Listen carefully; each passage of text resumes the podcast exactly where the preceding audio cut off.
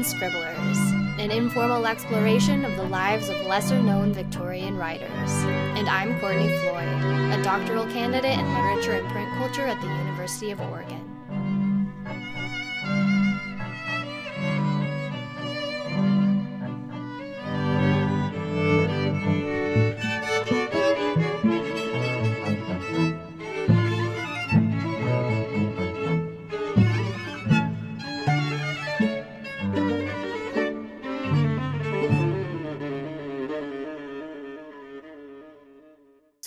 Jump ahead to 1852 when we know for a fact that Mary Elizabeth Braddon started acting.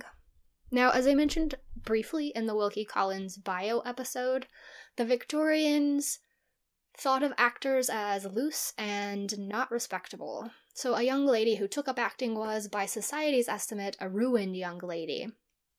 Uh, but Braddon was enamored of the stage. She wanted to support herself and help her mother, but she also loved the adventure of it. Accounts vary on whether she decided for herself to take a stage name or whether the family pressured her into taking one since they couldn't convince her not to act. But she did. She called herself Mary Seyton, uh, and she was a professional actor for about eight years. Her mother accompanied her on all trips just to make sure everything was above board, I guess. But maybe also she was maybe she was really supportive about it. Yeah, I think there's there's some um, like respectability thing there as well, where you know it's kind of seen that she's kind of more protective if her mother's with her. Um, I can remember reading about who was? It was Frances Turner, where it was talking about her childhood as a child actor, and it's like one time some guys tried to pick her up outside of a theatre in their carriage, and if her mother hadn't been there, she would have been ruined even more than she was as an actor. Yeah, yeah. So her mother just really kind of being there protects her reputation much more than it would have been otherwise. Robert Lee Wolff, who I mentioned earlier is her first major biographer, notes that she acted a big role in Tom Taylor's Still Waters Run Deep. And if you're not familiar with Tom Taylor, he was a celebrity playwright like um, Tennessee Williams, or I guess uh, the modern equivalent would be someone like Lin Manuel Miranda. He's a huge deal. And it was one of his plays, Our American Cousin, that Abraham Lincoln was watching the night of his assassination, actually. So, Six Degrees of Mary Elizabeth Braddon so Braddon worked her way up through the acting ranks and apparently got pretty good at it. She earned leading lady roles and decided to take a shot at advancing her career in London. Before we get more into detail about her acting career, though, this is the first time in her life where we actually have plentiful images of her. So I thought it might be a good idea to describe what she looked like based on the photographs and paintings we have from the period. She doesn't look like what I think of as a as a classic beauty, I guess. Um, she's Definitely not of the pre Raphaelite disposition, not the ethereal woman she writes. She's got a really strong chin. Yeah, I don't want to use the word plain, but I also do. But not in a negative way, just in a. If you saw her walking down the street, you wouldn't go, oh, how ugly. Not that I do that to anyone. But you also wouldn't be amazed by her beauty. Yeah, she's kind of average looking. Which, I mean, like, Queen Victoria was also not that stunning, right? So yeah. It's not a comment on her at all. There's a reason that average average person is because that's what most people look like. Most people fall in that bat. Hmm. The the photo this particular photograph makes her look like she has a really um strong gaze. Like her eyes are really striking. Yeah, you can kind of even if she wasn't in what looks like a theatrical costume, you can tell she's an actor from this picture. Mm-hmm. It reminds me of um, in Aurora Floyd, which is one of her early novels. She, her, the eponymous main character, Aurora, is always described as having flashing black eyes that are really striking, but being otherwise plain, but that her eyes make her beautiful. Yes, yeah. And then we have this picture, um, which was painted by uh, William Powell Frith in 1865, so it's a little bit of a jump ahead. Um, and I've linked this in the show notes as well. Both of these images are in the show notes. Um, and this is of her as she's uh, early adulthood, but a mature adult at this point, I, I would say. And she still looks pretty plain, but she's Also got the strong gaze going on here, even in a painting. She's looking directly at the observer. Yeah, she's doing that again. And she's very kind of there's like there's some emphasis on respectability in this as well. She's very like Oh yeah. Got my desk in the background and my lovely like desk set up in front of the window. Mm-hmm. You can just imagine her like she's just stood up from writing new sensation fiction novel. It, yeah, it really is like just interrupted her writing. These Victorian hairdos are something else to look at too. She's got it almost looks like um Princess Leia side buns, but not quite as poofy. It's like looped over her ears. Yeah, it always kind of boggles the mind how they managed to keep this all up.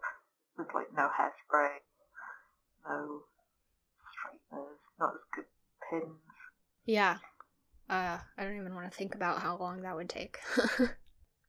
so, I guess I'll just end my commentary on her acting career by saying that um, she quickly shot up into leading roles or large roles, but after um, she goes to London and tries out a season there and kind of um, is not met with the praise she expected and returns home to act regionally again. She starts being handed these um, middle aged woman roles. So she's being aged out already, even though she's only been acting for eight years, um, and they're giving her roles she's not really quite as suited to play. And so eventually, the acting career fizzles out, and her writing career begins in earnest. So, I'll turn this over to you for a minute, Eleanor. You want to give us sort of the rundown of her, uh, what we know about her novel writing career? Yeah, sure. So it's prodigious. She wrote, I think the, yeah, the, so the Mary Elizabeth Braddon Society counts 90 and 150 short stories, numerous plays and essays. So there's, I think you can count on one hand the amount of people in the world who've read all of them. Absolutely. Um, if, if anyone has, I know someone who's come close, but I don't know if anyone even has read all of them. Um, yeah, and then in 1816 her first novel was published under the title Three Times Dead. And that goes largely unnoticed. So being a shrewd businesswoman, which I think is one of the things we really have to for, she made some changes to the text and re-released it as The Trail of the Serpent in the next year in 61. And she'd begun writing whilst acting in Beverley in Yorkshire and had been commissioned to write Three Times Dead by Charles Robinson Empson. And Braddon describes him as a blithely enterprising printer of Beverley who had seen my little book verses in the Beverley Recorder and made me the spirited offer of £10 for a serial story. And she's also in Beverley when she meets John Gilby. He's a well-known figure on the racing circuit, which is so characteristic of Braddon. Like, we talked about Aurora Floyd earlier, and racing seems to it's one of the defining characteristics of Aurora's personality is that she's really into racing. Yes, yeah. Very womanly. Um, and he soon became an enthusiastic supporter of hers. So he commissioned her to write a collection of verse and kind of enticed her away from the stage by offering her a wage for that as well as financing the publication. So she's now able to write full time. Another influence to get away from the stage as well as what you were saying about her being aged out. But there's, there's a saying that anything that appears too good to be true probably is, and that, that definitely applies here. So Gilby invested heavily in Braddon's career, and as she herself admits, must have lost money in noble patronage. But he's also an incredibly demanding customer and seems to have expected more than literature as a return on his investment. So when she's working for him, he sends her copious letters. He's basically sending her a letter a day, nagging her and saying, work harder, do this specific thing that I want you to do. And she, when she enters into a serious relationship with another man, his jealousy gets the better of him. And in one letter he writes, I can only feel a pity for you, not unmingled with contempt, and wonder if you have one redeeming trait in your character. So really, the man's born. Yeah, he sounds like such a nice guy. so rude of her not to display his romantic feelings after he paid her money and just basically act like a, acted like a boss and patron. oh yeah, oh yeah. So inconsiderate. So did you want to say a bit more about Gilby? Our favourite guy. Yeah. For all the problems of this business slash um, uh, awkward relationship between the two, um, there is one silver lining, which is that Gilby financed a volume of poetry. So Braddon had been writing poetry for some time and actually publishing it in the newspapers, and she would continue to do so for the rest of her life. But with the money Gilby gave her, Braddon wrote um, a collection titled Garibaldi and Other Poems, which she has mixed feelings about because in a way it's something he pressured her to write. He told her he suggested the topic or of the title poem which is about uh, giuseppe garibaldi one of the leading figures in the unification of italy. And she really didn't enjoy writing that but the rest of the collection is lovely um, there are some of the shorter pieces that i'd really encourage you to take a look at including among the hyacinths and waiting um, and this collection came out in 1861 to mild praise, but mostly patronizing criticisms. So, reviewers would say things like she's got a really good eye for description and detail, but she needs to basically do her time in the word mines, do a lot more work before she can be considered a good or talented writer. Um, she chooses not to go the poetry route, though, and I think part of it is to do with the other man that you mentioned cryptically a minute ago, Eleanor. So if you want to fill us in on that situation. Yes. So the other man is Irish publisher John Maxwell. Um, so they meet at the offices of his magazine, The Welcome Guest, in 1860. It seems a little bit awkward to begin with because Maxwell is already married and has five children. But his wife, Marianne, suffered from, I believe, an unspecified mental illness. It kind of just sounds like a nervous breakdown. Do you know any more about her illness, Courtney? No, I did some digging, but there's nothing, nothing I could find really specified what it was. Yeah, it kind of read to me just like a nervous breakdown. But so she suffers from this illness, and they've been separated, but Maxwell was unable to obtain a divorce. Um, it seems a really common mis- misconception that Marianne was institutionalised, um, which is definitely what I was taught when I studied Lady Audley's Secret at GCSE. From, from more recent readings, she's actually cared for by relatives back in Ireland. Things moved pretty quickly between Braddon and Maxwell, which she called Max. By the end of 1860, she and her mother moved back to London. By January 61, she's working as an editorial assistant for Max, and by 62, they moved into a house on Mecklenburgh Square, and Braddon gave birth to their first child, Gerald, in March of that year. So really moving nice and quickly. Um, Oh yeah. so basically, they're in a common law marriage, so doing everything that a husband and wife would do, but without the priest or the piece of paper. Yes. And then 1862, her best-known novel, Lady Audley's Secret, I had mentioned, was published in a bound edition, but had begun serialization in 61. Uh, but the journal it was running in, which was one of Maxwell's, um, outfailed financially, and she had to find another home for the serial novel. So what I really love about the story of Lady Audley's Secret is that once Robin Goodfellow, the the periodical that starts serialization in, folds, she has to find a new vehicle for it because readers are writing to her, like pleading to know what happens next.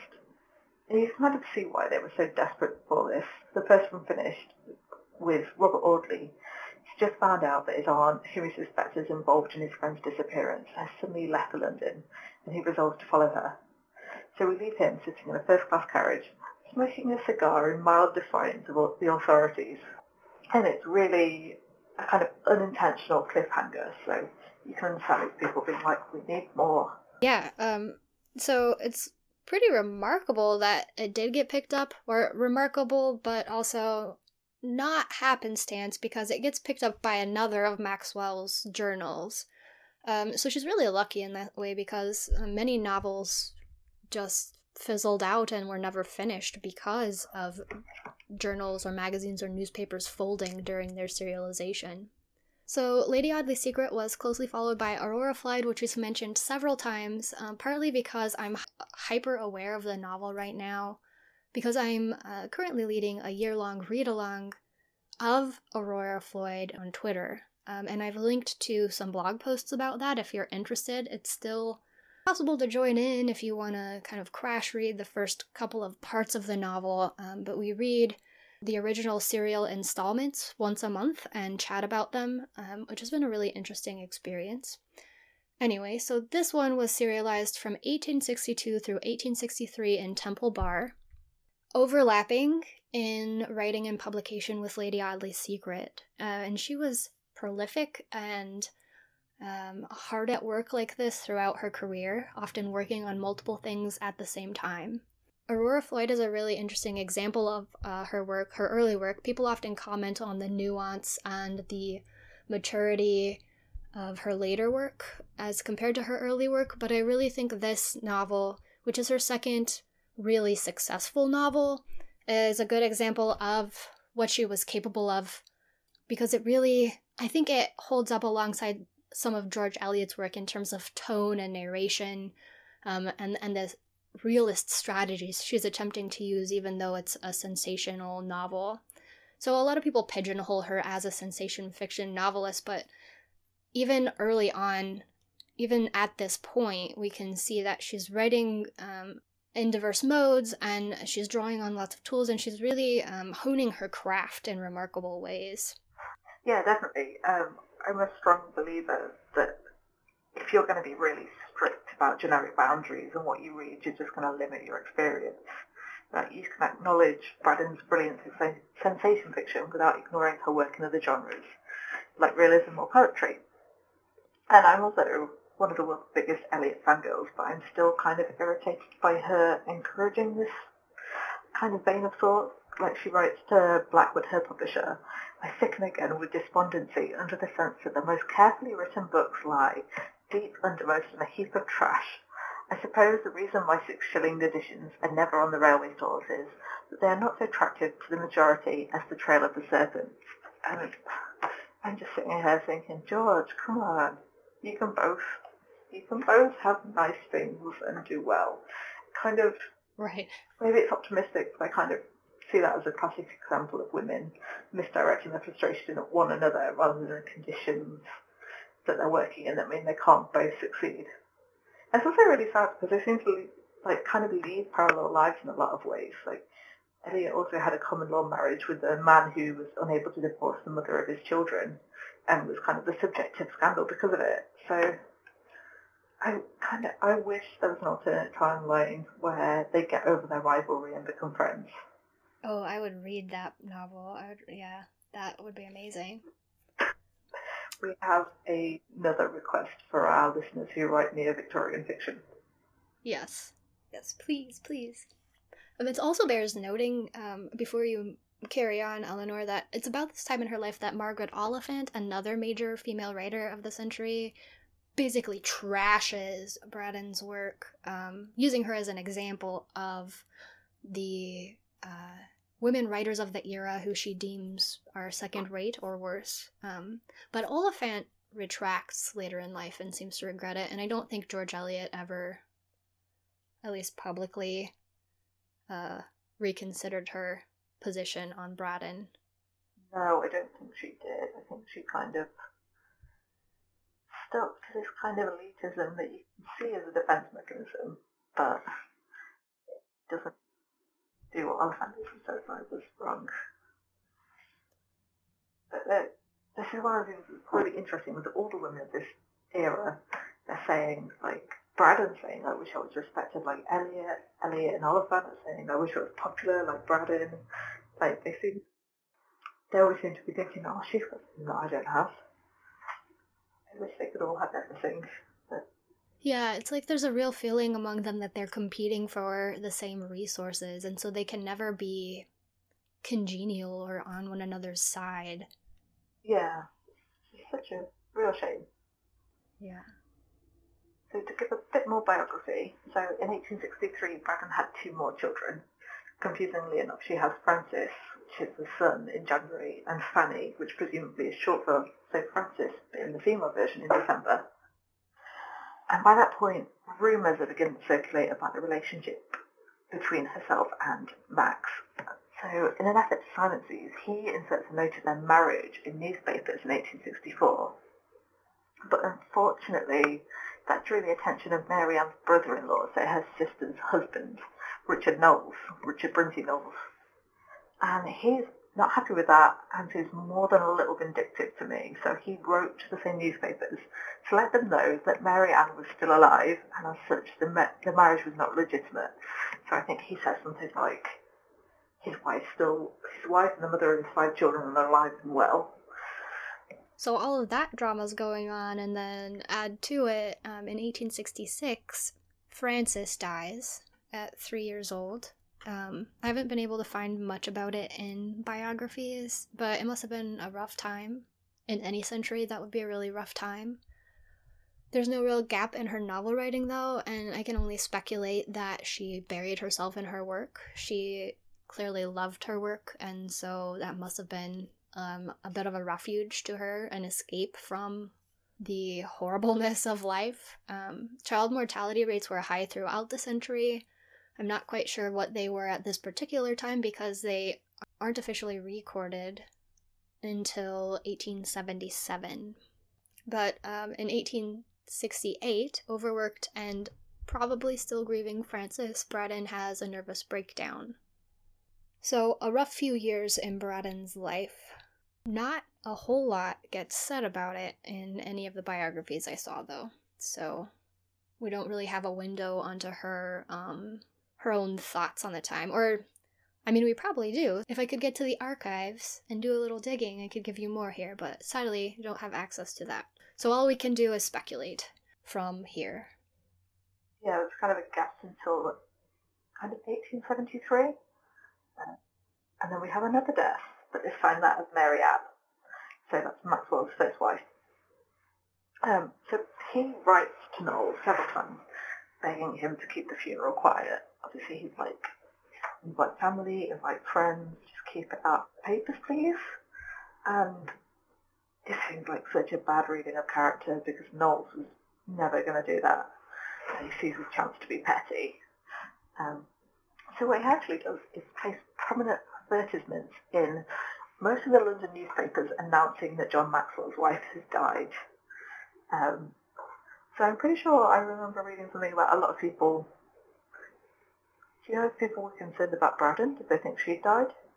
Oh, that sounds so familiar. So I. I'm not sure if that's something that actually happened or that I made up in my head as a likely thing that happened. I feel like I read that somewhere too. Yeah. Like she had to write people to reassure them that she was alive. Yeah. Yeah. Regardless, the public's just kind of reminded that Braddon hadn't legally married him. And then, as with any celebrity scandal, that becomes front page news on both sides of the Atlantic. So the New York Times picks up on it and gleefully reports that a curious and, I may say, characteristic incident has happened to Miss Braddon, having, like so many of her heroines, committed a species of bigamy, she's at last been found out. All Miss Braddon did was to go through some facetious form of marriage with a man who was already married. She thus became, not indeed a bigamist, but at least an accomplice to bigamy. Which kind of really peeved me when I read that because they've contradicted themselves. Like, the marriage wasn't real, so neither was the bigamy. They're, they've not actually committed a crime and they're just kind of sensationalizing it to sell papers. Mm-hmm. So I'm, I'm glad no one does that anymore. but yeah, I kind of, I suppose living in sin and then on top of that pretending to be married is kind of an affront to social mores. Right. And I think maybe all the more I mean, it seems like the press really gleefully ran with it because she writes about precisely these kinds of situations. Not that it's an excuse. Like, they. The press and also the brother in law were just. Oh. Uh, it just makes me so angry to think about, yeah. Yeah. Yeah, this is what uh, Eliot is similar situation, but doesn't face the same kind of flack because she, like, the morals of her personal life and never really put upon her like work in the same way. Mm-hmm. Yeah. That's that's unfortunate. Um, I keep being struck by how much this time in her life could be an alternative urbanized plot of Jane Eyre. Um, so it's just the mad wife. The I mean, if Jane Eyre had gone through with it, you know, it seems like even when she was teaching herself to write by imitating novels, she gravitated toward Jane Eyre. It seems like such a, a weird but um, accurate parallel for her life in, in some ways, like a weird meta commentary. Yeah, I can definitely see that. So this newspaper drama apparently happened in uh, peaked in 19, 1874, so 1873 into 1874, and prompted novelist Charles Reade, who is another major writer of sensation fiction in the era and a friend of Braddon's, to write an account in his personal notebook. Which, uh, just an aside, it's really nice of him to write this in his personal notebook. It would have been much nicer if he had released it in a newspaper. Um, anyway, so he writes I don't know where to find a better woman. Industrious, self denying, gentle, affectionate, talented, and utterly unassuming. A devoted daughter, faithful wife, loving mother, and kindly stepmother. He dedicated his next book, The Wandering Heir, to her with the following words To my friend M. E. Braddon, as a slight mark of respect for her private virtues and public talents. So I guess he did publicize a little bit of a rebuttal, but he could have done much more, considering he felt so strongly.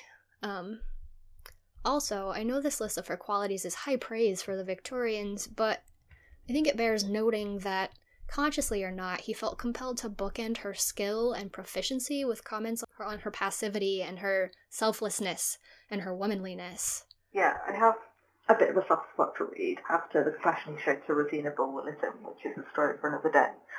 And he definitely seems a lot more enlightened in his treatment of women than many of his contemporaries. But if anything, that kind of makes it more depressing that he's still so like reticent about publicly supporting women. Yeah, it's like you you get so invested in someone and you think, yes, they're I can I can get behind them. They're doing good things, and then so it's all the more devastating when they have a a failure or um, something that doesn't live up to your expectations of them. Um, so this seems like a good time to have an aside on the Maxwell Braddon publishing machine, or maybe Empire or Hustle. I don't know. It was something. They had a system going. It worked really well. So here we go. Maxwell bought out and established many magazines during his lifetime. It seems like a bit of an addiction for him. They were very rarely financially successful, though. Um, the most successful uh, was Belgravia, a London magazine, which was founded in 1866 and edited by Braddon. It ran until 1899, though she was only editor till, I believe, 1876, 77, something like that, uh, for about 10 years. Other ventures of Max's included Town Talk, which is his first, uh, a weekly gossip sheet, Welcome Guest, which he purchased in 1859, changed the title to Robin Goodfellow, and in which Lady Audley's Secret began its serialization, as we've already mentioned. He lost 2,000 pounds on this um, by the time it folded. He also started Temple Bar, which he established in 1860 and was edited by another n- notable figure in the Victorian publishing world, George Sala. Um, and Aurora Floyd was published in this between 1862 and 1863 and St. James's Magazine, Halfpenny Journal, and Sixpenny Magazine, which all began in 1861. So you can see that um, he was taking a lot onto his plate, and probably because of this, he declared bankruptcy in 1862. He turned to Braddon for help. She helped out with money and and her writing skills, and they often they were often already supporting each other before this, though, so this is a really obvious instance. But he provided a place where she was basically guaranteed publication of her works, and she um, brought in readers and currency with her very, very popular novels. So it was a mutually beneficial relationship, although from my perspective, it looks like Braddon did a lot of the heavy lifting. Yeah, I would agree. Um, so you mentioned at the start that she's known as Queen of Circulating Library. I would she could easily claim the title of maybe Princess of Periodical Fiction as well. There's a website that I love and I know you love as well, at the Circulating Library. The brilliant resource. Um, oh yes. We'll list it in the show notes, but that has Braddon as the most, the second most prolific author of serial fiction. So she wrote 60 serialized titles, and she's just behind Margaret Oliphant 62. And then they're both far and away ahead of the next most prolific, which is Walter Besant, 42. And then Belgravia also makes a list of most prolific periodicals, as does Temple Bar. So I think they're both in the top 50. Belgravia comes at 7, I think, Bel- uh, I think Temple Bar's higher up. Yeah, so by modern standards, they're definitely a power couple, and they're a powerhouse in the world of Victorian publishing. Definitely. Even though Maxwell seems to have really bad luck with keeping journals and magazines afloat.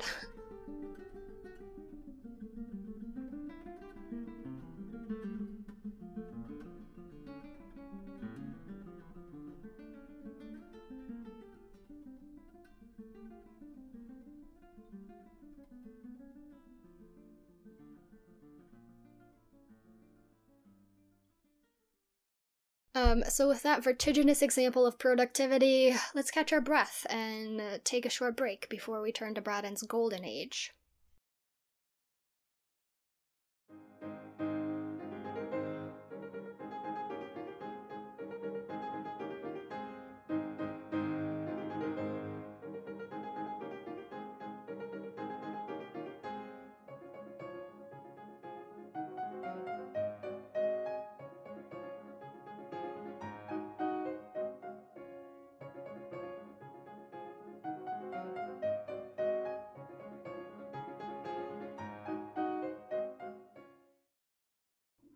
Robert Wolff calls the years from 1875 to Braddon's death in 1915, months before my own great grandfather was born, by the way, so not really all that long ago, the years of fulfillment.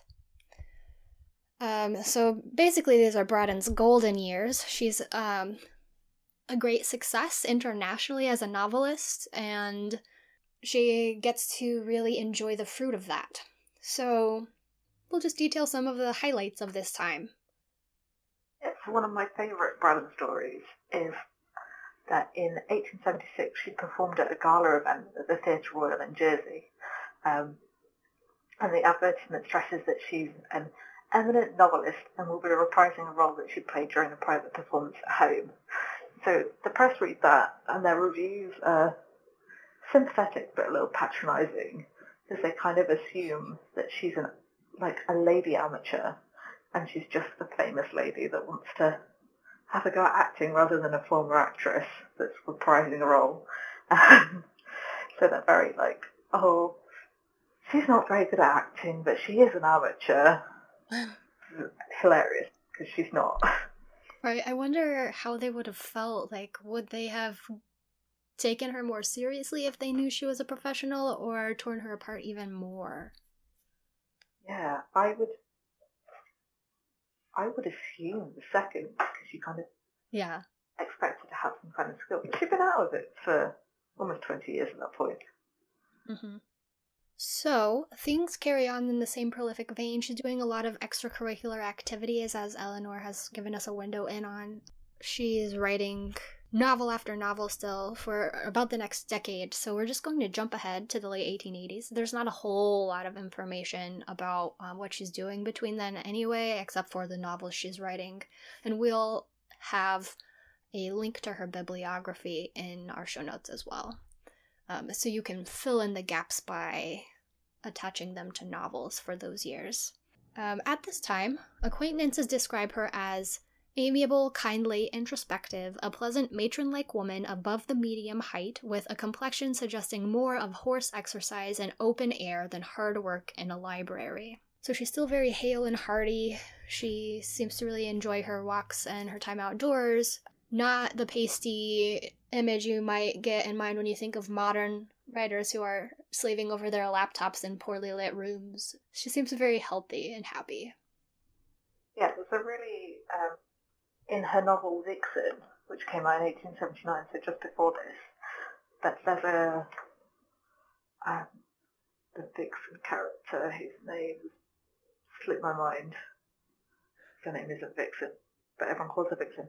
So she goes to stay in Jersey actually with a respectable lady who's called Miss Skipwith, who's kind of, I'm pretty sure is Eliot and is writing her Key to All Mythologies and is very, doesn't look like she, like, enjoys horse exercise and open air. She's definitely hard work in the library.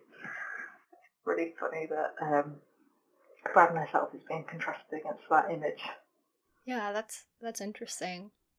So even in the Victorian era, there was a distinct stereotype about what authors should look like, and Braddon did not look like it.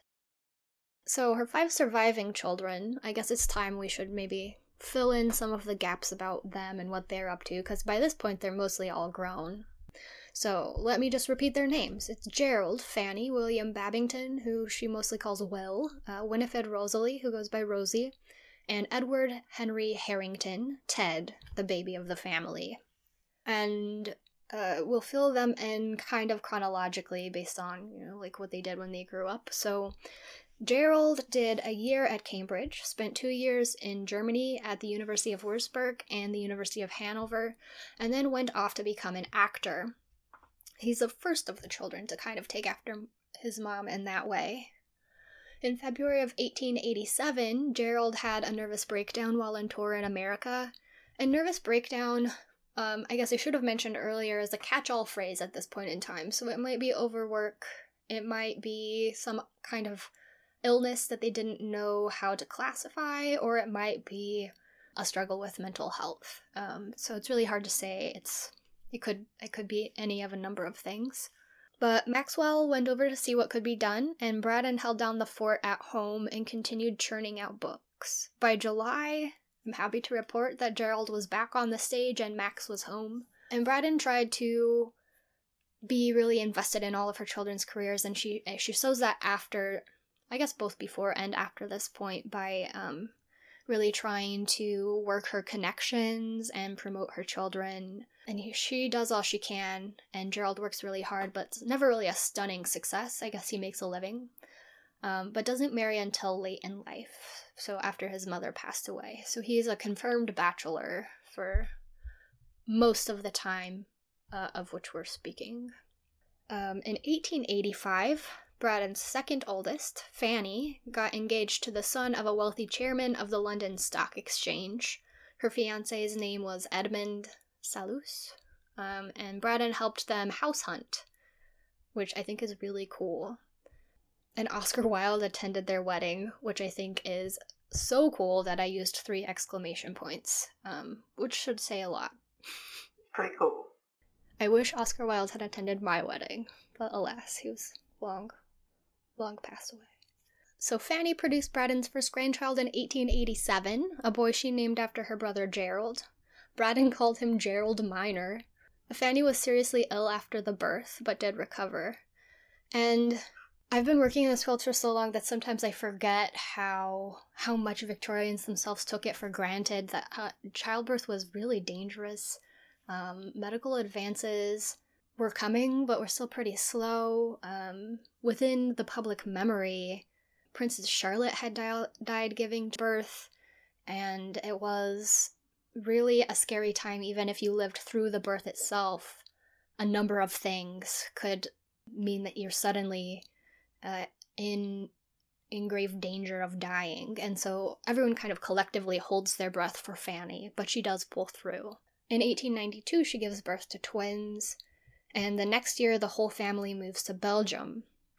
I'm trying to decide whether it's um, obviously less of an intentional decision, but whether it's brave or foolhardy to get pregnant again after that. But it's a wasted one. Yeah, I mean the Victorians did have contraceptives and abortifacients, uh, both of which were extremely dangerous as well, and so just kind of between a rock and a hard place. Yeah, exactly. It's very hit and miss as well. Yeah, I mean, and even like Queen Victoria really infamously hated having children, but even she kept doing it. It was so much expected of a woman. So if the Queen couldn't shirk it, then many of the the common women must have felt the same. Yeah, no one can get away with uh, things that you potentially can't say. Right. I'm still stunned every time I think of it uh, that she had six children of her own and five stepchildren and still managed to write 90 novels. Isn't that thinking about?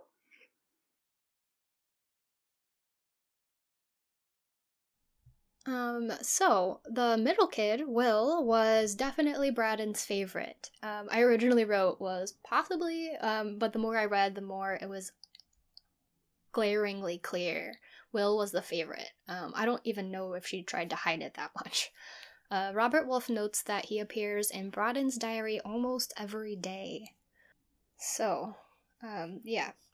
He went to Calderon's art school in 1880. On his 21st birthday in 1887, his father gave him one of the family journals, Mistletoe Bough, which was the last of the family magazines, actually. Um, it was one of those kind of gifts, like, somebody gives you something just because they don't want it anymore, really. Um, Max was really tired of running it. Um, he's sort of petering down at this time, even though Braddon is still maintaining this serious output. Braddon was editing Mistletoe Bough, and she contributed a short story in every issue. But Will didn't really like the business side of it, I think. He hated canvassing for advertisements, and subscription rates began to drop off a bit. He commissioned a bunch of up and coming artists, and the magazine took on a distinct Art Nouveau tone, but he struggled to attract writers to match that tone. He said that the writing he was getting was really old fashioned, with the exception of his mother's. Um, but he must have uh, gritted his teeth and, and borne down because at one point during his editorship, he campaigned for submissions so successfully that he got a huge flood of them and had to rope his siblings into helping sort through them all. And I think it's at this time that Arthur Machen, I've never actually said his name out loud. No, neither. I would have said Machen as well, though. Yeah, Arthur, Ma- Arthur Machen um, sent in the great god Pan, um, which you may have heard of because it was a big deal. Uh, but Will rejected it because it was too long. So the thing that could have potentially saved the magazine got passed over, and the magazine pretty much just slowly faded out of existence after that. Speaking of Braddon's would have beens. Yeah, I love the image of Will reading like the first 20 pages, seeing how much is left and just going, oh, it's good, but too much. I just get mum to write thing. so like I just don't have this don't have the space for this. Apparently all the siblings really liked it, so yeah. They came so close. Even before taking over the editorship of this magazine, Will was dabbling with writing. And even though he appears at this time to be really lackadaisical um, and feckless like his grandfather, the seeds were planted for future success. He was on his way to becoming a very successful writer like his mother.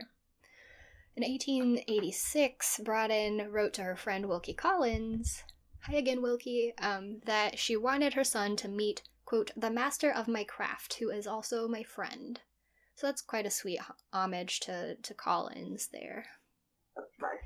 I feel like it is kind of, if you have a really successful parent, you're going to go one of two ways. You're either going to be like, it's sorted, like, mom can support me, or you see her drive and you kind of like emulate it. Yeah. So it does seem like Will goes between those two extremes rather than doing one or the other. Maybe it was also a struggle to find his own thing, like under the shadow of this yeah. woman. You know, like he he's still writing, but I, it would have been hard. I, I think it would have been intimidating to even start writing if your mother is so good at it. Yeah, right. So if his his like focus is on writing as well, when he when his dad gives his, him his magazine to run, he's just like, I'm not interested in this. Yeah. So kudos to him for being brave enough to stick it out and make it. Yeah, definitely. I didn't mean to insult him. I wouldn't do of insulting my favorite kid. Oh no. No, I think that was a really valid point. Like, I'm surprised both like two of her sons actually took after her rather than their father. Also, yeah. So in the 1880s, she was still really active socially and attended lots of theater performances. Um, and I found this really exciting because I'm currently working on a dissertation chapter about Bram Stoker, but um, she becomes friends with Sir Henry Irving and Bram Stoker, which this is still way before Dracula came out. and an assortment of other Victorian celebrities. But she would hang out with the Stoker family, and um, I, yeah, that was really exciting to me. Also, during this period, she spent lots of time traveling in Europe with Max and the the children who were still living at home. Um, so that would be Will, Rosie, Ted, uh, Will, Rosie, and Ted. Yeah. Um, in 1887, they headed to Paris, uh, traveled around France. So they end up in Cannes. While they are like basically as soon as they get there, they experience an earthquake. But Braddon's really blasé about it. She writes in her journal. She just like writes it in a list of items that happened to her that day. So it goes something like earthquake at 6 a.m., morning walk, bought ribbon, wrote 2.5 pages, wrote to post office, and carries on in that vein. Yeah, I love it. She doesn't even write like woken up by earthquake. She's just like, yeah, earthquake, 6 a.m. As happens occasionally. Um, in Cannes, they met the Prince of Wales, good old Bertie. I didn't find anything more about that, so what they thought of one another is uh, a mystery to me. But Probably, yeah, in her diary. 6 a.m., earthquake. 2 p.m., met royalty. Nothing else. uh, I like to think they got on really well, but who knows?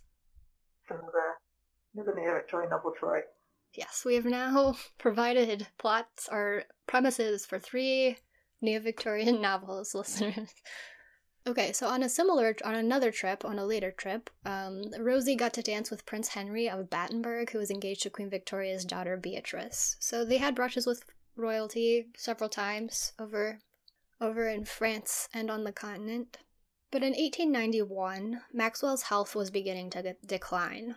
Uh, now, Maxwell was born in 1824, the same year as Wilkie Collins, so by now he's 67, which is pretty far up there given that the average Victorian life expectancy for men is about 40. He had bouts of some illness in January and again in May, at which point Braddon went to London to buy him an invalid chair. They hired a nurse and they pretty much stopped traveling. Their son, Will, their middle son, um, remembered this time as a tense one, writing that his father was irritable and hard to be around. There's no mention of this in Braddon's diaries, though. Maybe she still saw him through rose colored glasses. She does note that with pain, though his intellect stayed sharp, he became highly emotional. And she spent a lot of time reading to him. I wonder as well that's the difference between your dad becoming irritable and your husband. Not that you would notice it when it's your husband, but you're kind of, I don't know, have more reason to forgive it a bit more. Yeah, and you would understand it on a much different level, I think. Yeah. Because as children, I mean, he's Will is a, an adult at this point, but as children, we have a tendency, I think often, we have a tendency to think of our parents as superhuman or not quite human in the same way we are. Like, yeah, definitely impervious to the to the trials of life, I guess. Yeah, maybe she's got a bit more experience with the downsides of aging yeah. than Will. Yeah. Um. So right around this time, Rosie, kid number four, got engaged uh, on her r- right after her twenty second birthday. Uh, so side note, I'm increasingly frustrated that all the information about Braddon's daughters focuses on their marriages, or we get to hear about others' careers and interests and pursuits, or the sons' careers and interests and pursuits. And the daughters were doing other things too, presumably. I mean, they had to. Marriage didn't take all their time, especially before they got married. So, this is a place where I think um, more research, archival research, if information exists about it, would really be a great benefit to our understanding of Braddon and her family. Because uh, really, all we know about her daughters is they got married and they had children. Yeah, I I agree wholeheartedly. Um, yeah. but moving on from that soapbox, um, Rose's fiance's name was Robert Lachlan. He was eight years older than her and a very talented mathematician. See, we even know, we even know what their fiancés do. uh, okay, maybe I'll really move on now. Um, uh, how well they do it. Yeah.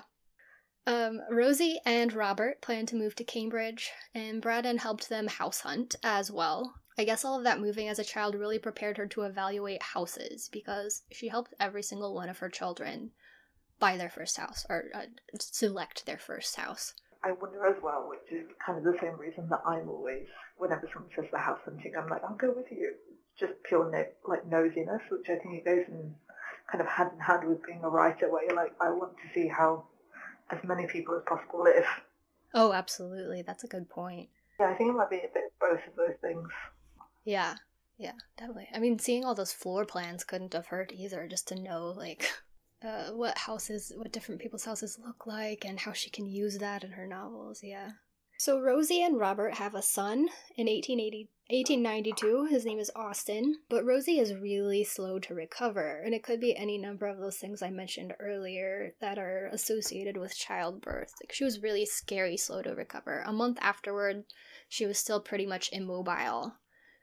She did very slowly recover. But then in 1894, at the same time her father is having worse and worse bouts of health, she takes seriously ill. I'm going to leave you hanging with that for a moment and talk about Ted, and then we'll get back to it. I apologize. Secret plot to keep you listening. Suspense. Ted, the baby, went to Trinity College in 1891. He was always kind of sickly. He was subject to asthma and bronchitis. I really feel that right now because we've had um, something like 14 wildfires in the state of Oregon this summer. And if my voice sounds all scratchy, it's because I've been unable to avoid breathing in smoke. Yeah, so I, am really uh, sympathetic to Ted's plight. Uh, but nevertheless, he enjoyed outdoor activities like horseback riding and hunting. And he, like his uncles or his great uncles and grandfather before him, studied the law. So he was preparing to take the bar in 1891. Max's children, Nicholas, Elizabeth, Polly, John Maxwell Jr., who went by Jack, and Robert, also come and go during all of this time, but biographers have focused less about them, even though Braddon um, was very fond of all of them and, and thought of herself as a mother figure for them.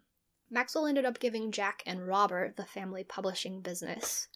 And Jack was a very shrewd businessman. He was stubborn, he fought for rights to reprint some of H. Rider Haggard's novels, Dawn and the Witch's Head specifically, and Haggard was immensely popular, so there probably was quite a tussle over those rights. But he was apparently kind of exploitative, and people were not after a while they they didn't really want to go into business with him. So so Braddon had some problems with her own writing business because of Jack tenaciousness, I guess. I don't know. Um and that was those those problems were in part relieved, but um, in, in an unfortunate way when he passed away in 1889.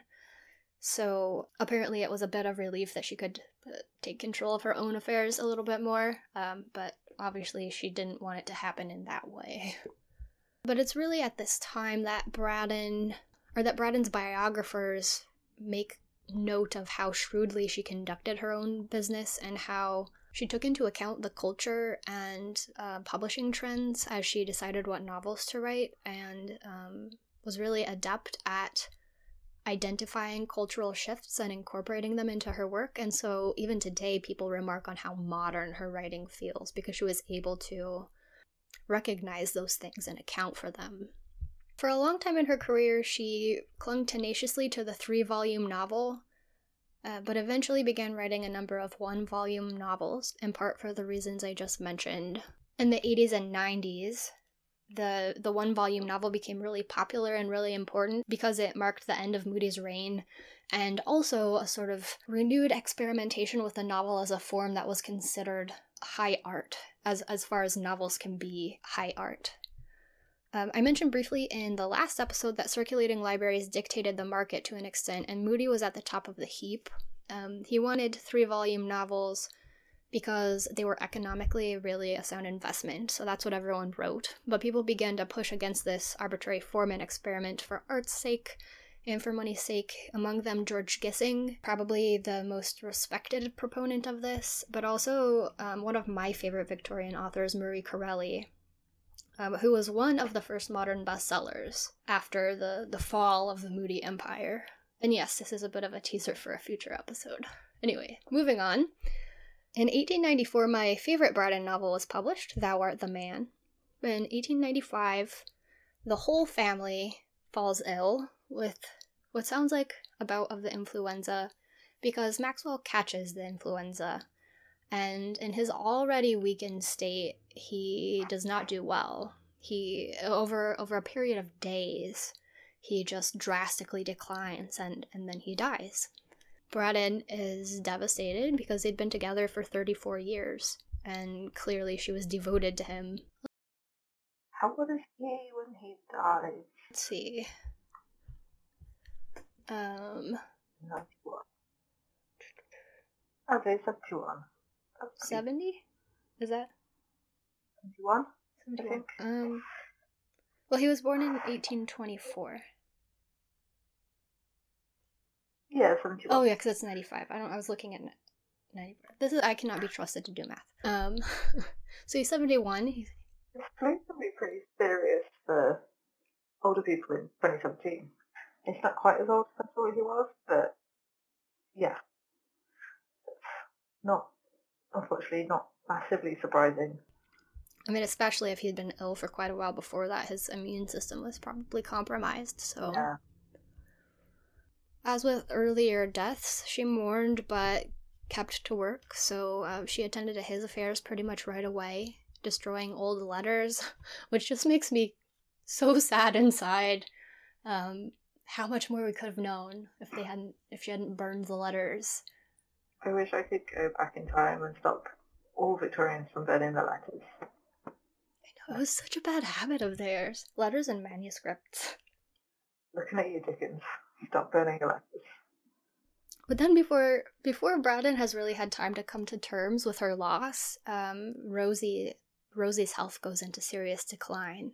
In fact, it's bad enough that her doctors order her to go to Australia. I, I'm, I'm guessing for the healthier climate, although people have speculated that it was a mental um, illness and that she was supposed to have rest away from her family and any of the demands of life um, because her husband did not go with her. She went to Australia by herself. Scary.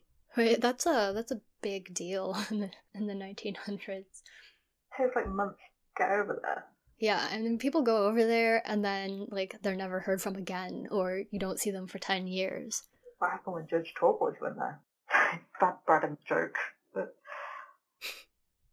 yeah, Yeah, that's a weird foreshadowing. How could she have known? So, between 1894 and 1905, Braddon's traveling increases dramatically. She goes abroad every year, which was something she'd enjoyed before Maxwell's illness and had to stop doing when he became ill. Um, or didn't really have to, I guess, but did so she could be with him and, and help take care of him.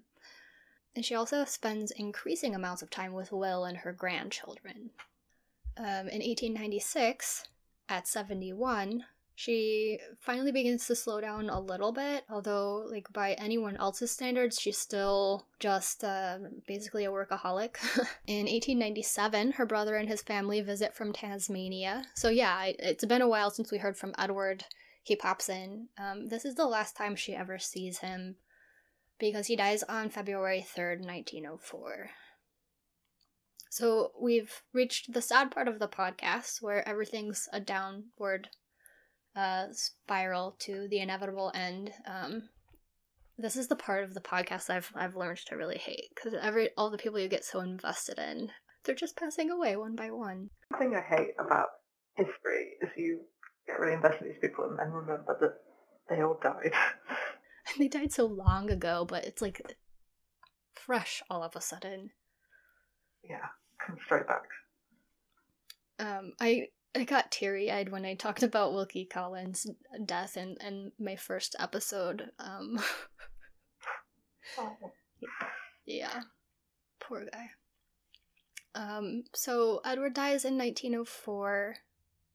Oh gosh, um, this is out of order. Anyway, um, so 1897 we have uh, Edward's visit. In 1899, her daughter Rosie dies. She's only 30. Um, so I don't think it was just a mental illness that precipitated her trip to Australia.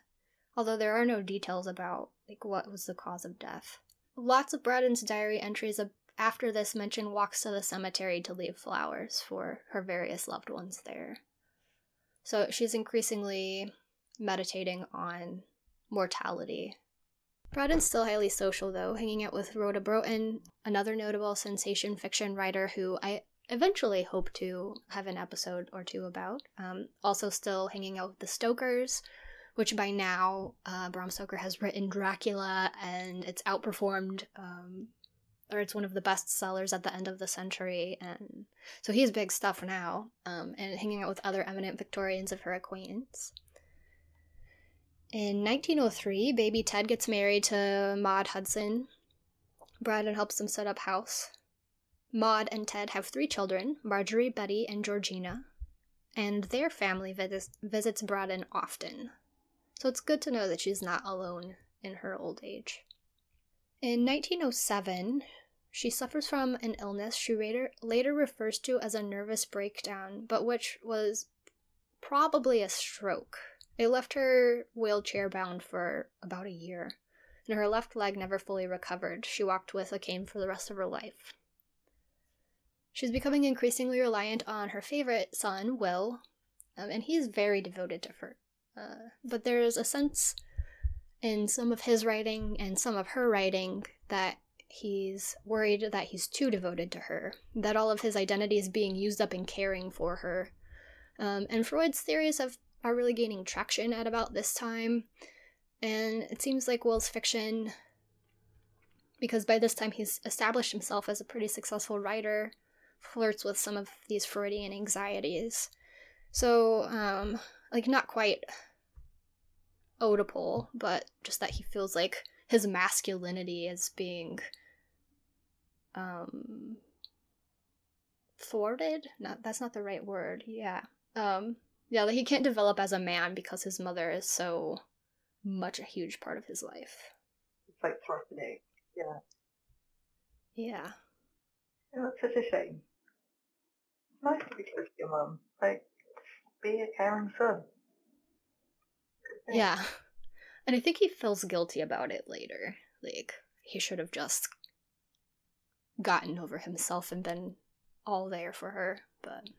Yeah.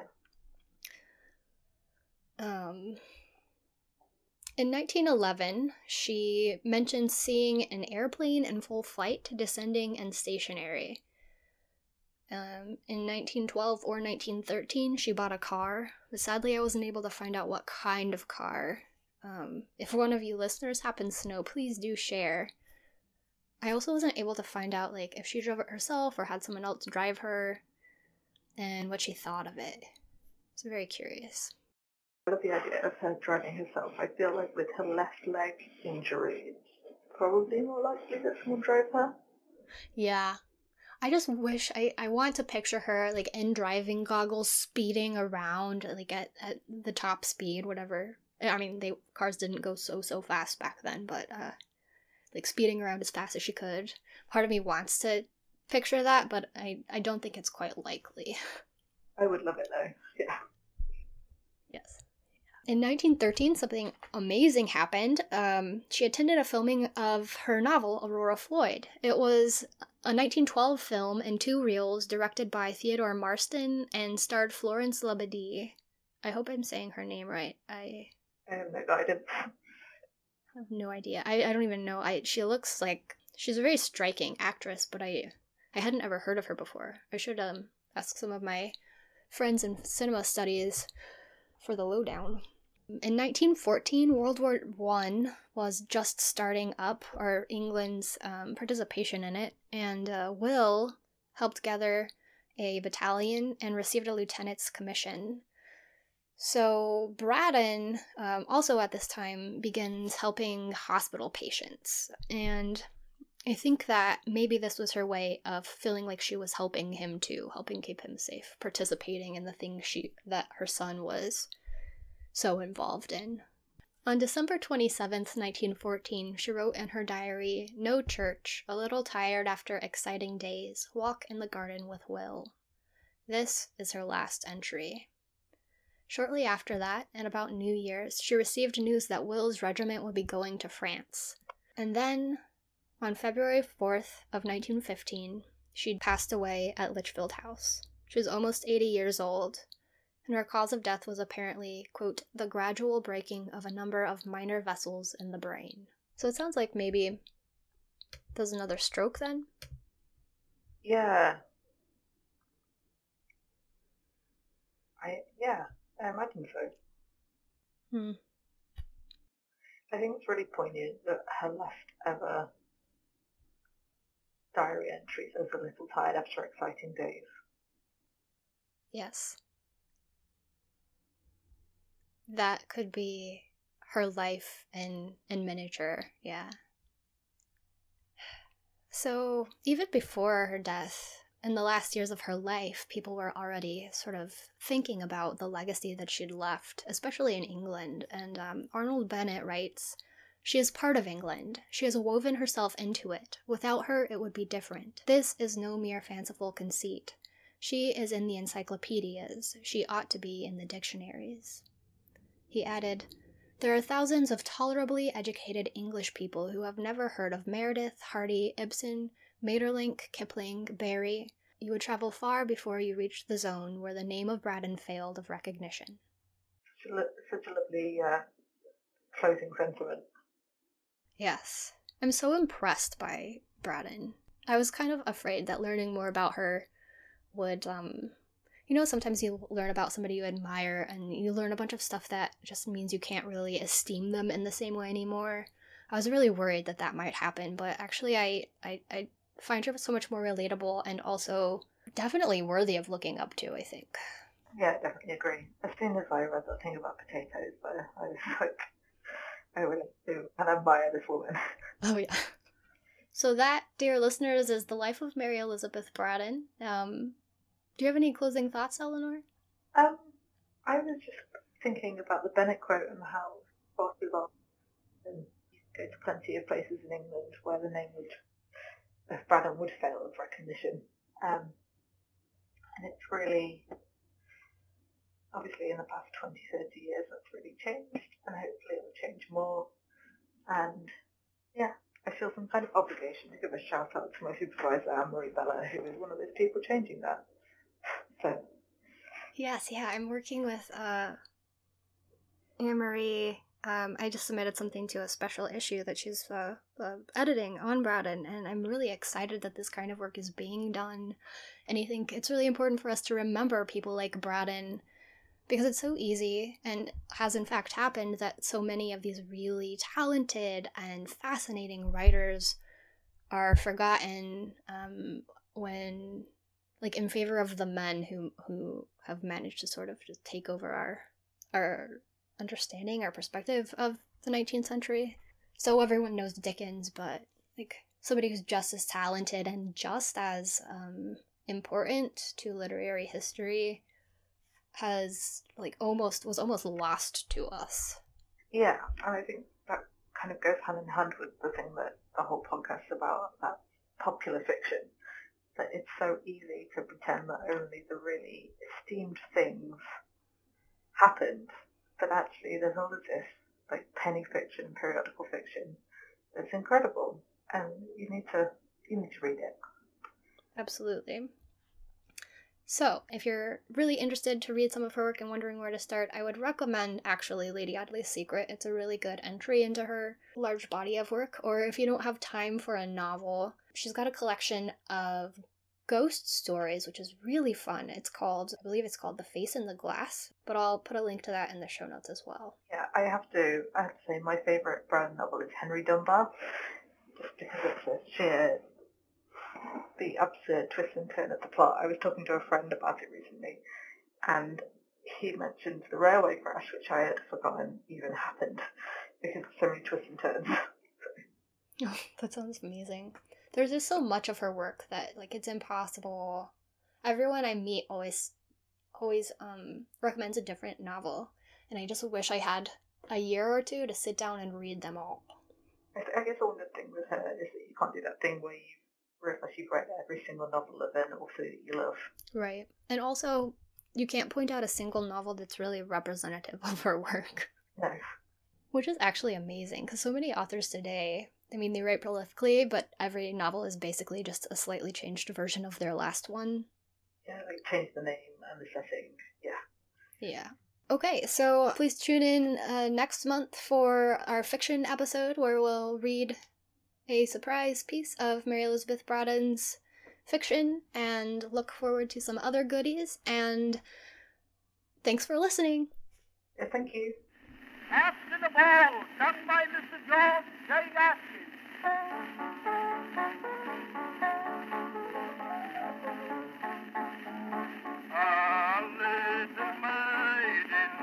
climbed an old man's sleeve, begged for